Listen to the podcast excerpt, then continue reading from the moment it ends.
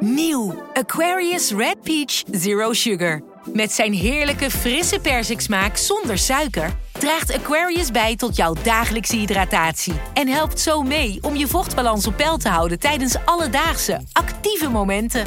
Thuis, op het werk of onderweg. Ook verkrijgbaar in smaken lemon en orange. Probeer hem nu. Fijn dat je luistert. Even een boodschap vooraf. We kunnen deze podcast alleen maken dankzij onze betalende abonnees. Ben jij nog geen abonnee, maar wil je dat wel worden? Ga dan naar nrc.nl/slash geheim en kies een abonnement dat bij jou past. Want met een NRC-abonnement krijg je onbeperkt toegang tot al onze artikelen en podcasts. En dan nu snel door naar de aflevering. Bellen dan maar, hè? Wacht even hoor. Dus ik ben op zoek naar. Ik zou graag meneer Boutersen een aantal vragen willen stellen. Hoe kom, ik met hem in contact?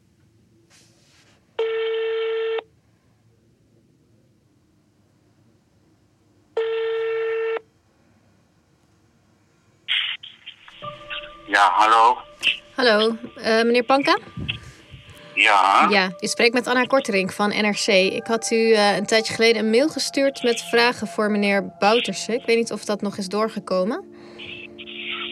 Ja, het is wel doorgestuurd. Ja. Ehm eh, volgens eh, de afspraak die wij hadden, zou u dan persoonlijk met hem praten.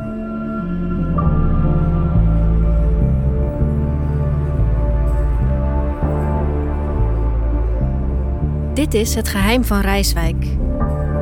Een audioproductie van NRC. Mijn naam is Anna Korterink. Aflevering 10. Gerechtigheid.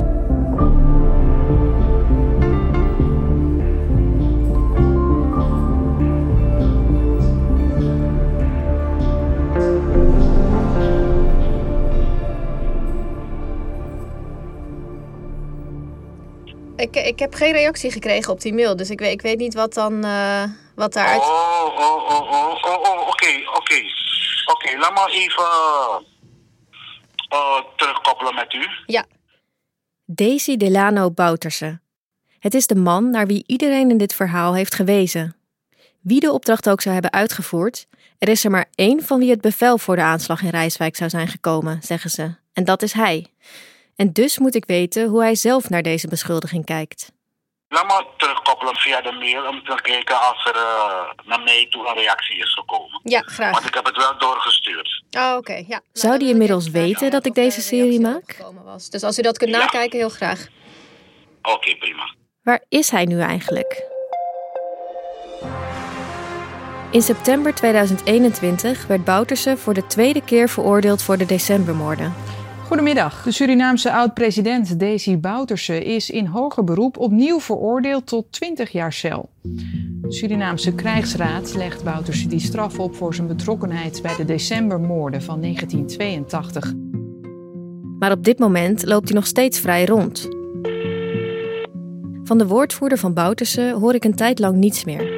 Maar na een paar onbeantwoorde telefoontjes krijg ik mail. Beste mevrouw Korterink, na overleg tussen het mediateam en de adviseurs is besloten om niet mee te werken aan uw programma. Bouterse ziet toch af van een interview. Dank voor uw begrip, de heer R. Banka, woordvoerder Nationale Democratische Partij. De enige reactie van Bouterse op de Rijswijkse moorden blijft dus het radio-interview uit 1985. Ik heb geen contact met, eh, met mensen waarvan aangewezen dergelijke activiteit zouden kunnen ontplooien. De mensen waar meer contacten waarvan iedereen weet, waarvan wij het weten in Suriname, die waren, dacht ik, tijdens dit voorval waren ze in Suriname. Dus verder zou ik geen commentaar op willen leveren. En of hij na 36 jaar iets anders zou hebben gezegd dan wat hij toen zei, weet ik dus niet. Gezien mijn gesprekken met andere mensen die genoemd werden als betrokkenen, lijkt die kans me klein. Maar, bedenk ik dan, stel dat hij of die anderen er echt iets mee te maken hebben gehad, hoeveel kans is er dan dat zij nog vervolgd zouden worden? Ik heb even een eh speakbriefje, haal ik even, ja? Daarvoor spreek ik via Zoom met Henry Does. Ja, het zijn de namen van de drie slachtoffers en die, die wil ik toch noemen. een Surinaamse essayist die een grote rol speelt in de jaarlijkse herdenking van de decembermoorden. Als gevluchte Surinamer en vriend van een van de slachtoffers is hij ook gehoord in de rechtszaak tegen Bouterse. Via zijn strijd voor gerechtigheid ben ik bij hem terechtgekomen. Dat is echt een, een intrinsieke en diepe motivatie en plicht van de overlevende om uh, te vechten voor gerechtigheid. Verschillende bronnen in dit onderzoek wezen me op zijn bestaan. Heb je al met meneer Does gesproken? vroegen ze me. Al googelend kwam ik erachter waarom. Een speech van hem tijdens de 8 december herdenking in 2015 staat op internet. Beste nabestaanden, dames en heren. Dit jaar was het 30 jaar geleden, in de nacht van 7 op 8 maart, dat in een kantoorpand aan de Verein Stuartlaan in Rijswijk vijf jonge Nederlandse muzikanten die daar oefenden, door twee mannen in koele bloeden werden neergeschoten. Dat de Nederlandse overheid de Rijkswijkse moorden als strafrechtelijke business as usual heeft benaderd en niet als mogelijk misdrijf tegen de menselijkheid en schending van haar soevereiniteit door staatgerelateerde opdrachtgevers van een ander land, was dan ook een voorstelbare denkfout. In die speech zegt hij nog een kans te zien voor gerechtigheid. Als je de zaak niet benadert vanuit Nederlands, maar internationaal recht. De monodisciplinaire denkfout kan alsnog worden gecorrigeerd. De slachtoffers en nabestaanden hebben daar recht op. Ik ben erg benieuwd naar deze gedachte. Zou er dan toch nog een mogelijkheid zijn om de zaak te heropenen? Ik had u een, uh, een, mail gestuurd een tijdje terug. Wij zijn voor de podcast op bezoek geweest bij de leider van het Cold Case Team in Den Haag. En die had ons verteld dat deze zaak, als het een gewone moordzaak is, zeg maar in, in Nederland gepleegd, dan is die verjaard. Maar u schrijft eigenlijk dat het misschien um, ook wel een internationaal misdrijf kan zijn. Zou je dat kunnen uitleggen? Ja, het essay waar, uh, waar u naar verwijst was een 8 december lezing. In 2015 heb ik dat gehouden. Toen was het 30 jaar geleden dat die Rijswijkse moorden hadden plaatsgehad. Dus ik heb een uh, ja, centraal aandacht besteed aan die moorden. En ze ook geplaatst in de hele rij van uh, misdrijven die door de militaire dictatuur in Suriname zijn uh, gepleegd.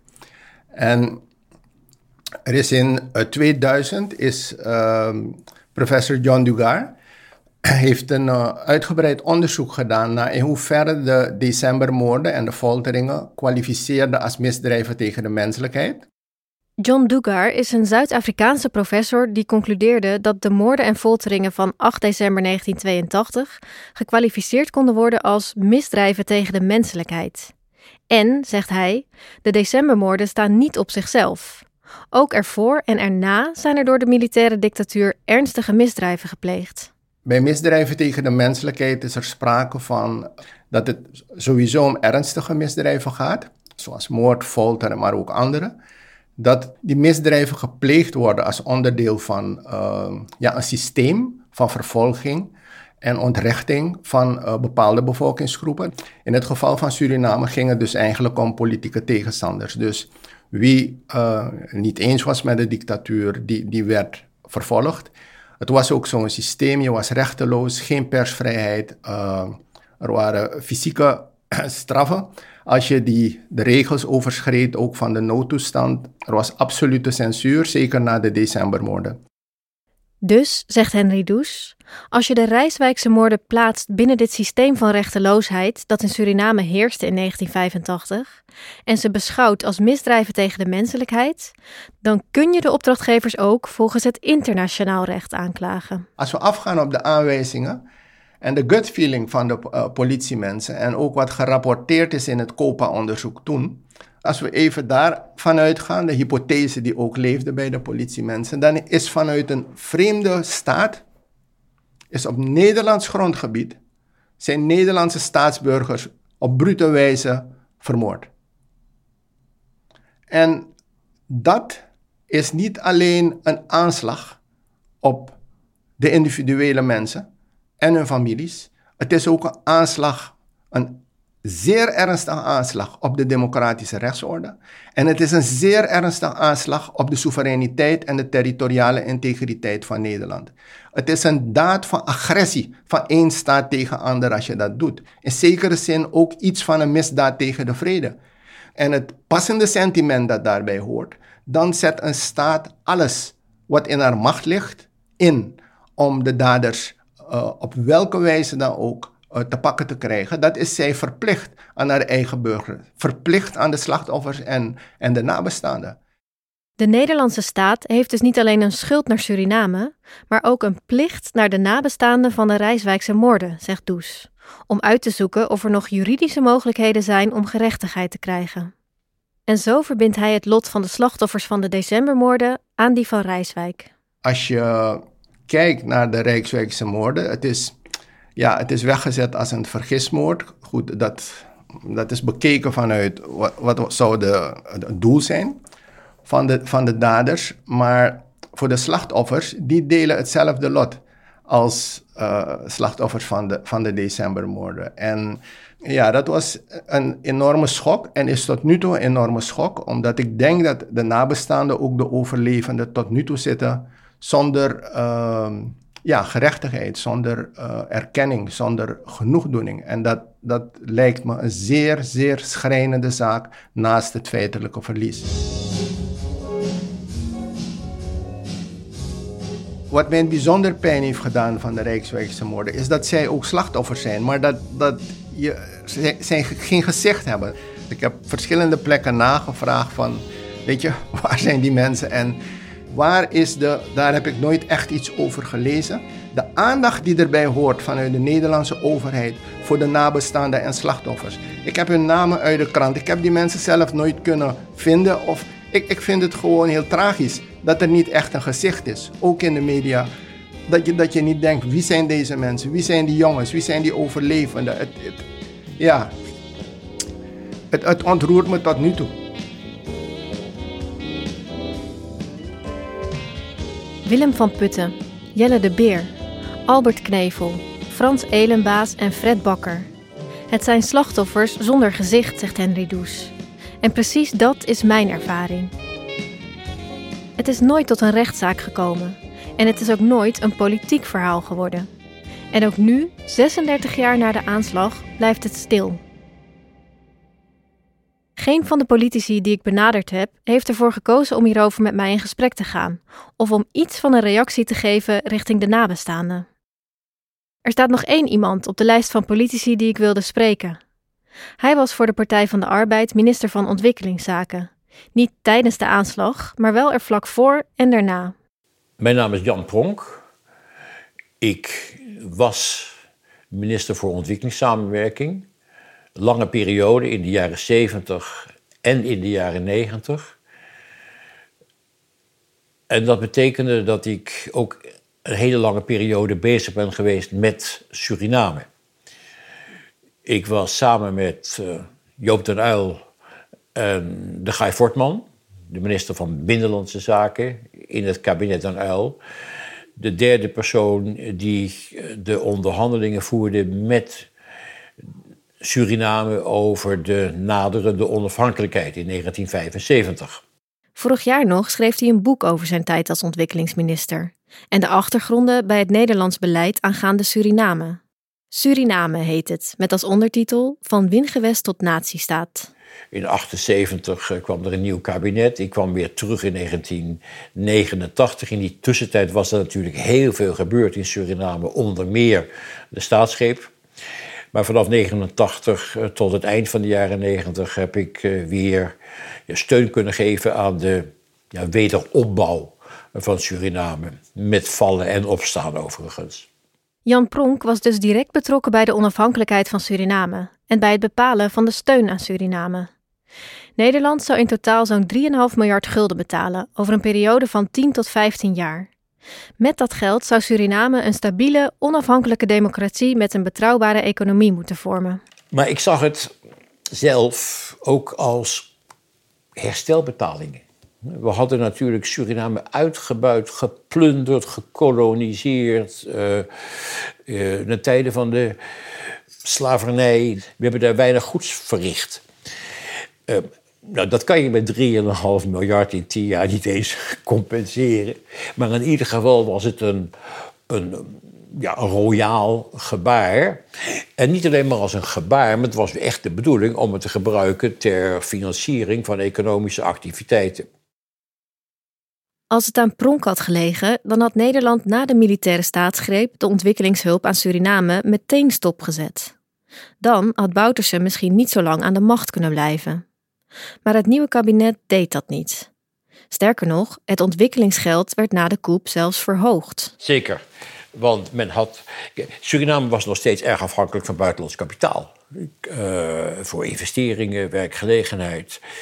En de regering van Bouterse, die ging. Uh, financierde natuurlijk hun leger, financierde alle mogelijke activiteiten die niet zo gek veel te maken hadden met, met ontwikkeling. Ze hadden wel een visie en een verhaal, zo, zo slecht was het niet qua, qua verhaal. Het was ook een jonge generatie met best deskundige mensen en daarbij. Maar het was toch potverteren ten gunste van het overeind houden van Bouterse en zijn, uh, en zijn, en zijn uh, trawanten, om het maar zo te, te formuleren. Dus als die buitenlandse uh, financiering was stopgezet, dan had dat regime het veel moeilijker gevonden om overeind te blijven. Uiteindelijk blijft het regime van Bouterse dus overeind. Maar wanneer twee jaar na de staatsgreep de decembermoorden plaatsvinden, zet Nederland ontwikkelingshulp wel stop. Over de periode daarna wil ik het met Pronk hebben. Want had men in de politiek door hoe hoog de spanningen tussen pro- en anti-Bouterse groepen in Nederland waren opgelopen? Ik geloof niet dat er erg op is gereageerd. Um, men was vooral met Suriname bezig en niet met politieke spanningen binnen Nederland zelf. Want uh, ook in de jaren tachtig gold natuurlijk dat men vrij was om zich uit te spreken. En dat gold ook voor Bouterse aanhangers, want die waren er wel. Niet zoveel, maar die waren er wel. Dus men had hier wel een discussie uh, tussen Surinaamse groepen, maar die vond eerlijk gezegd ook niet zo erg publiek plaats. Dat was veel meer in kleinere kring. En waarschijnlijk is dat ook onvoldoende doorgedrongen uh, tot Den Haag. Nou ja, dan komen we ook een beetje bij ons onderwerp, de Rijswijkse moordzaak. U schrijft in uw boek daar kort iets over. U zegt Bouterse heeft een, een commando laten sturen en die mensen zijn slachtoffer geworden van een vergissing, maar dat was wel degelijk vanuit ja. Suriname opgezet. Weet u, uh, hoe weet Ik weet daar niet veel meer van. Hmm. Het was uh, tamelijk uniek wat er gebeurde. Um, ik geloof ook niet dat het herhaald is. Ik geloof ook niet dat er van tevoren al een eerder soort aanslag was geweest. Het was tamelijk uniek. Een soortgelijke aanslag met drie doden en twee zwaargewonden tot gevolg was er inderdaad niet eerder geweest. Maar een jaar voor de aanslag in Rijswijk was er wel de moordpoging op bevrijdingsraadlid Paul Samaharjo, waarbij zijn broer door het hoofd geschoten werd. En dat was, zo weet ik inmiddels door mijn onderzoek in het Nationaal Archief, bekend op in ieder geval het ministerie van Buitenlandse Zaken. Maar Pronk was op dat moment nog niet teruggekeerd in de politiek. Dat deed hij in 1986. Over de Rijswijkse zaak werd toen en later niet gesproken. Kijk, er werd over geschreven in de krant natuurlijk, in de pers. Wij hebben uh, uh, in de Kamer er eigenlijk geen informatie over gekregen. Het is geen onderwerp van gesprek geweest in de Kamercommissie Ontwikkelingssamenwerking Buitenlandse Zaken Suriname, bijvoorbeeld. Uh, misschien is het aan de orde geweest in die, uh, ik weet niet of u dat wat zegt, de commissie Stiekem. Hè? Uh, de commissie die zich bezighoudt met uh, de geheime dienst. Hè? Er is nooit veel over naar buiten gebracht door het ministerie van Justitie of door de Nederlandse geheime diensten. Ik geloof ook niet dat Nederland er veel aan gedaan heeft later om om het aan de orde te stellen in processen tegen Bouterse of iets dergelijks. Dus het is toen eigenlijk min of meer vergeten.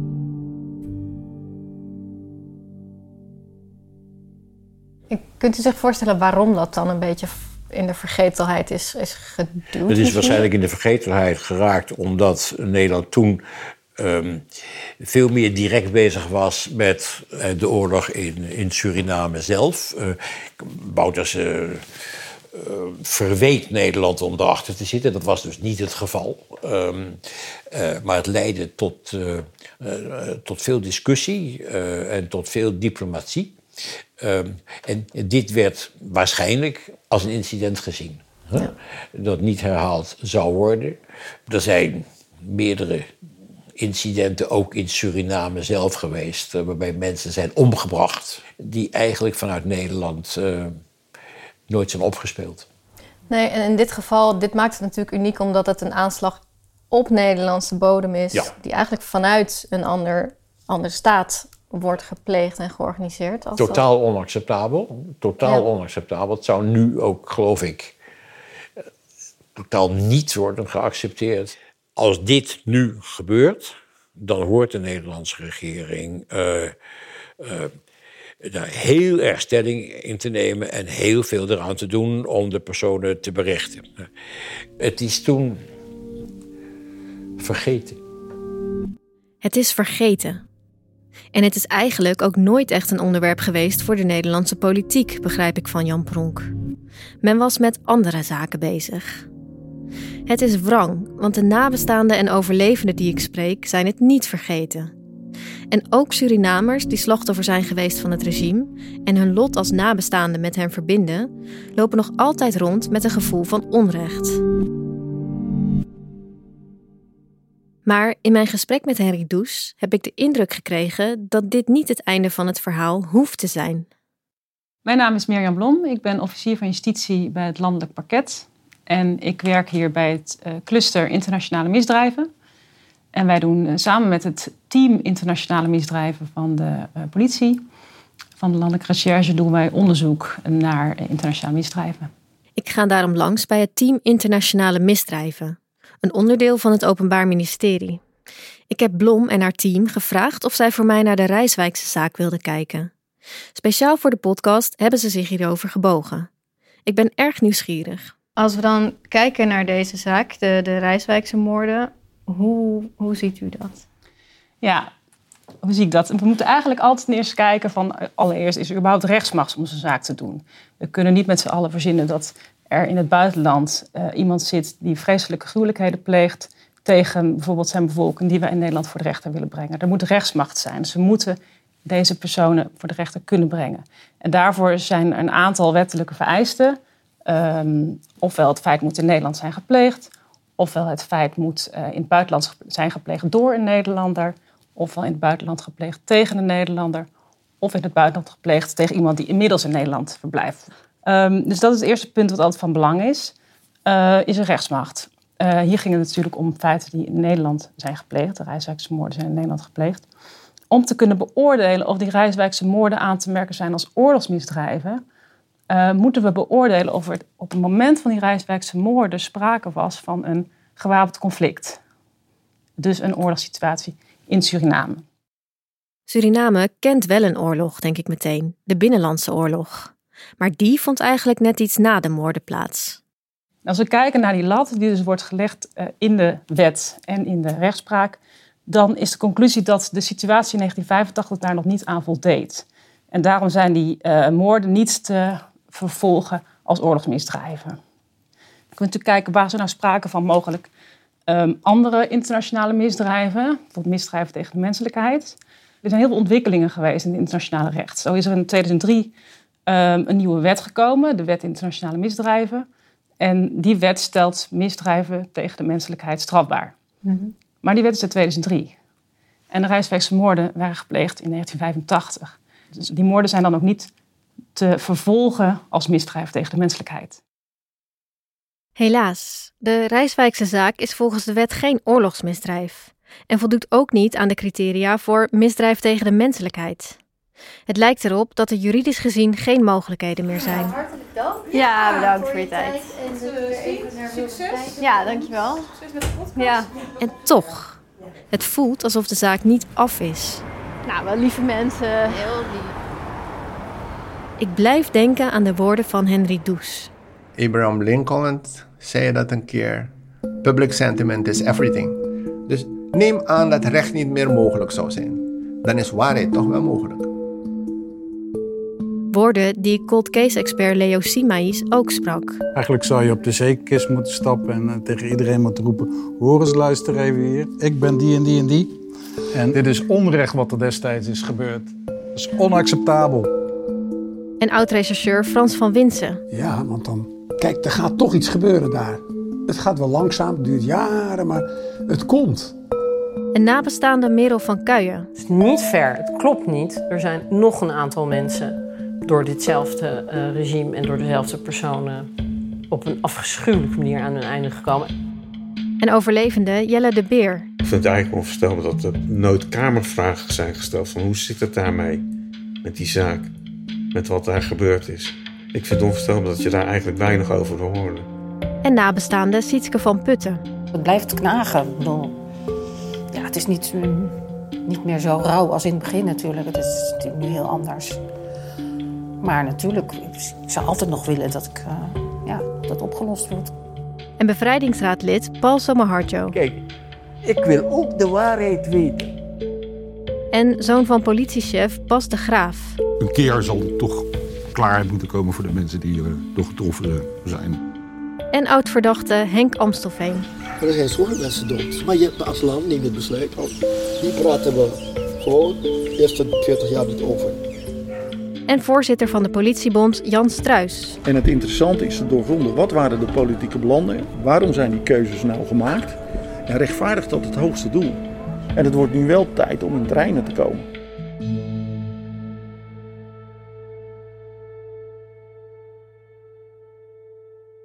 Er is geen genoegdoening en de informatie over deze zaak is geheim. Als we nog iets willen, dan moeten we aan de hoogste boom schudden. Omdat ik in Nederland steeds op dichte deuren stuit, besluit ik het in Suriname te proberen.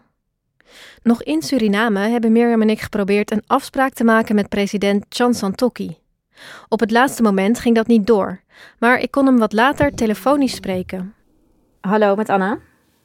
Ja, goeiedag, met Roosveld. Hi, hallo. Ben ik goed te horen? Zeker. Oké, ik geef u de president. Ja? Dank u wel. Ja. Goede, goedemorgen. Goedemorgen, dank u wel voor uw tijd, dat u even met mij wilt praten. Ja, het zou in feite fysiek uh, moeten gebeuren, maar gisteren uh, is er een uh, van omstandigheid geweest waar het niet kwam. Maar goed, laten we proberen op deze wijze. Ik leg aan Santokki voor dat het onderzoek in de Rijswijkse zaak al vrij snel is gestopt en dat er verder ook niets is uitgekomen. Ik vraag hem hoe hij daarnaar kijkt. Ja, kijk, uh, alle ernstige zaken, alle ernstige misdaden moeten worden onderzocht. Uh, ik weet nog dat uh, ook het rechtshulpverdrag opgeschort werd, ook als gevolg van de schendingen van mensenrechten. Dus wat deze zaak betreft kan ik nu al zeggen dat er geen enkele vorm van samenwerking is geweest, geen enkele vorm van rechtshulpbijstand is gevraagd.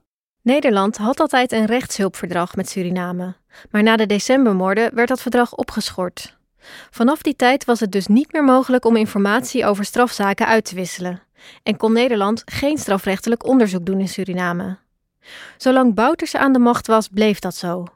Maar onder Santokki, die sinds 2020 president is, veranderde dat. Ik ben blij dat u weer hersteld is. En mijn taak is als de nieuwe leider van Suriname om samenwerken met Nederland op alle niveaus ehm, weer te doen herstellen. Maar persoonlijk uh, ben ik een voorstander van dat daar waar er ernstige misdaden gepleegd zijn, dat al deze zaken onderzocht moeten worden. En als er nog ruimte is om met elkaar samen te werken, dan moet die ruimte ook gecreëerd worden. We zijn nu twee landen een nieuwe, een hernieuwde vorm van samenwerking aangegaan.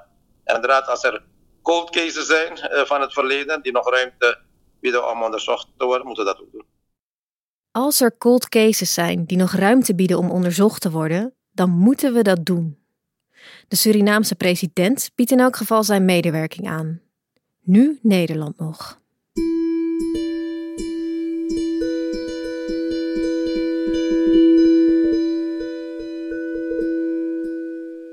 Ja, ik zie jou nog zo met dat dossier in handen zitten, zo van, hè? Nou, ja. ja.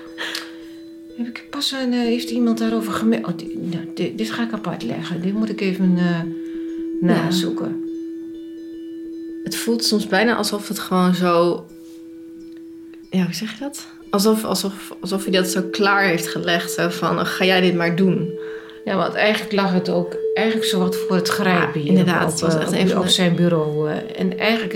Echt klaar om gevonden te worden van... En dan mailt Merel, dan is het echt zo bijna zo van... Ga dit maar doen. Ja. dit verhaal Ja. maar, want het is belangrijk. En doe maar. Ja. Zo voelde het wel een beetje. Ja, en ook hoe het daarna het begin ging ook. Maar die eerste gesprekken, er was meteen zoveel lukte. Ja. Vanwege zijn connecties van papa. Eh, omdat mensen hem kenden, hem vertrouwden en daardoor van alles met mij gingen delen ook. Dat ik echt dacht, oh ja, dit is echt, echt alsof hij hier zo bij zit van... Dit moet zo gaan. Ja, ja, zo ja, moet je dat dat hij nog een beetje mee- meekeek. en Ja. mee- ja. Nou, maar ik denk dat ook dat mensen gewoon een soort opluchting hadden. Zo van, ik kan er nu eindelijk eens over praten. Ja. Niet alleen van nabestaanden, maar ook van mensen die onterecht misschien zijn opgepakt. Maar ook politie. Ja. Ja, ja dat mensen toch... Heel veel mensen het niet vergeten zijn. Nee, en toch wel, wat Merel ook steeds zegt, van dat ze er zo weinig over kon vinden. Nu nog, zeg maar, de laatste jaren. Maar dus wel dit stukje waarin eh papa schrijft van waar blijft die reconstructie, waar blijven die gesprekken met nabestaanden en het boek of Ja. nou ja, de podcast dan in dit geval. Ja. Zo jammer dat hij dit niet meer heeft mee kunnen maken. Ja, echt wel. Zonde. Ja. Ja, ehm, einde. Maar na de vorige aflevering krijg ik mail. Een bericht van een Surinaamse advocaat die de podcast heeft gevolgd. Hij wil niet worden opgenomen, maar hij wijst op de optie die de nabestaanden en overlevenden hebben om de Nederlandse staat te vorderen. Dat betekent dat ze kunnen proberen om Nederland aansprakelijk te stellen voor het leveren van een wanprestatie, namelijk het niet goed onderzoeken van deze drievoudige moordaanslag. Maar de advocaat die me dit vertelt, geeft zelf meteen al aan dat je hiermee geen nieuw onderzoek kan afdwingen.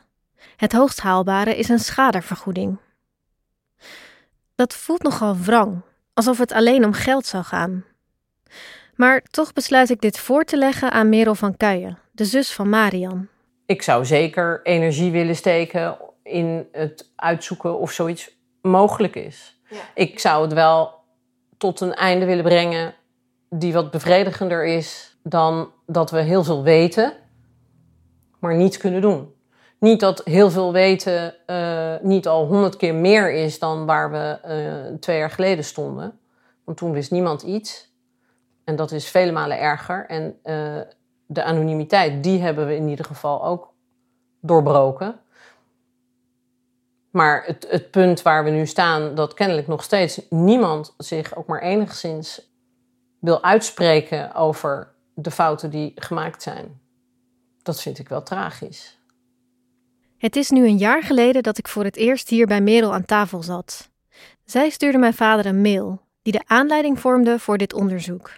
Het starten vond ik heel moeilijk, maar het afronden van de podcast is ook weer moeilijk. Je wordt een soort rupsje nooit genoeg. Hè? Dat je denkt, eh, nou, ik heb het bereikt. Wat ik zo graag wilde. Willem heeft weer een gezicht en een stem. En al zijn vrienden. En wie het wil weten, kan nu horen eh, wie ze waren. En wat, wat voor vreselijks ze is aangedaan. En hoe de staat daarop heeft gereageerd. Maar ja, in de loop van de podcast ga je toch weer denken... ja, wacht eens eventjes. Ja. Maar nu wil ik toch ook wel een vervolg op, eh, in politieke zin... en een vervolg in justitiële zin... en een vervolg in... Dus zo, ja, het is heel moeilijk om het nu weer los te laten. Ja. ja, dat voel ik zelf ook wel hoor. Dat ik denk, ja, maar het is niet af. Met alles wat wij in deze podcast hebben gehoord... als we dat op een hoopje gooien... dan, kun je, dan is de conclusie al niet meer zo... Hè, dat is gewoon niet meer vergezocht om te zeggen... men heeft niet gedaan wat ze hadden moeten doen.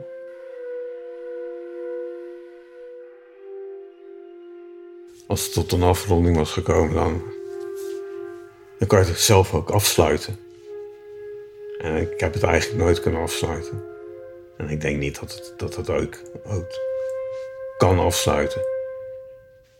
Ik kan het vergelijken met mensen die in een oorlog een, een, een, eh, maat hebben verloren. En het zelf overleefd hebben. En daarin naar terugkijken. dat trauma iedere keer herbeleven. En die vrienden zijn er niet meer. Maar jij bent er wel. Ik ben oud geworden. Maar in mijn geest ben ik nog met hun jong. Het speelt nog ja, dagelijks een rol in mijn leven. Je leert ermee leven op een gegeven moment. Ik heb wel mijn leven natuurlijk opgepakt, een gezin, kinderen gekregen. Een kind ook verloren. Dus ik kan me ook heel goed verplaatsen in, uh, in de ouders van, uh, van de jongens die, die zijn overleden. Hoe dat voelt als je je kind verliest. Ja.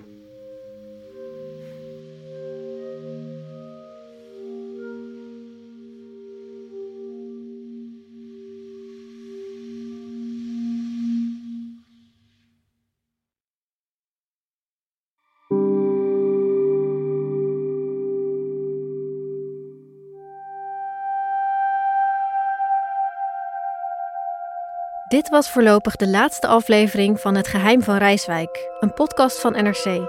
Gemaakt door mij, Anna Korterink en Mirjam van Zuidam. De montage werd gedaan door Jan-Paul de Bond en de muziek door Rufus van Baardwijk. Eindredactie was in handen van Hans Budding. We hadden deze podcast niet kunnen maken zonder Hendrik Jan Korterink, Merel van Kuijen, Jelle de Beer, Sietske van Putten, Bas de Graaf, Anne Moraal, Wubby Luijendijk, Nina Jurna, Marcel Hane, Herman Staal, Elske Schouten, Harrison van der Vliet, Dick van Eyck, Guus Valk, Jos Kuijer, Sam Jones, Marjolein Touw, Ruben Pest, Brecht Plasgaard, Mila Marie Bleeksma en Niels de Keukelade. Heb je naar deze podcast geluisterd en heb je informatie die je wilt delen? Neem dan vooral contact met me op. Mijn mailadres staat in de beschrijving van deze podcast. En dan nog iets. NRC komt terug met een nieuw seizoen van de podcast Cocaïnekoorts. Daarin onderzoekt Jan Meijers hoe Nederland in tien jaar tijd is uitgegroeid tot het Europese distributiecentrum voor cocaïne. Vanaf eind januari te beluisteren. Een maatschappij waarin iedereen meedoet. Een gezonde, groene en rechtvaardige wereld. Daar willen jij en heel veel andere mensen best iets aan bijdragen. In het klein en in het groot. Dicht bij huis en ver weg. Zo hebben we vorig jaar 349 miljoen euro bij elkaar gebracht. Miljoenen waarmee onze goede doelenpartners de wereld elke dag een beetje beter kunnen maken. Nationale Postcode Loterij. Samen voor een betere wereld.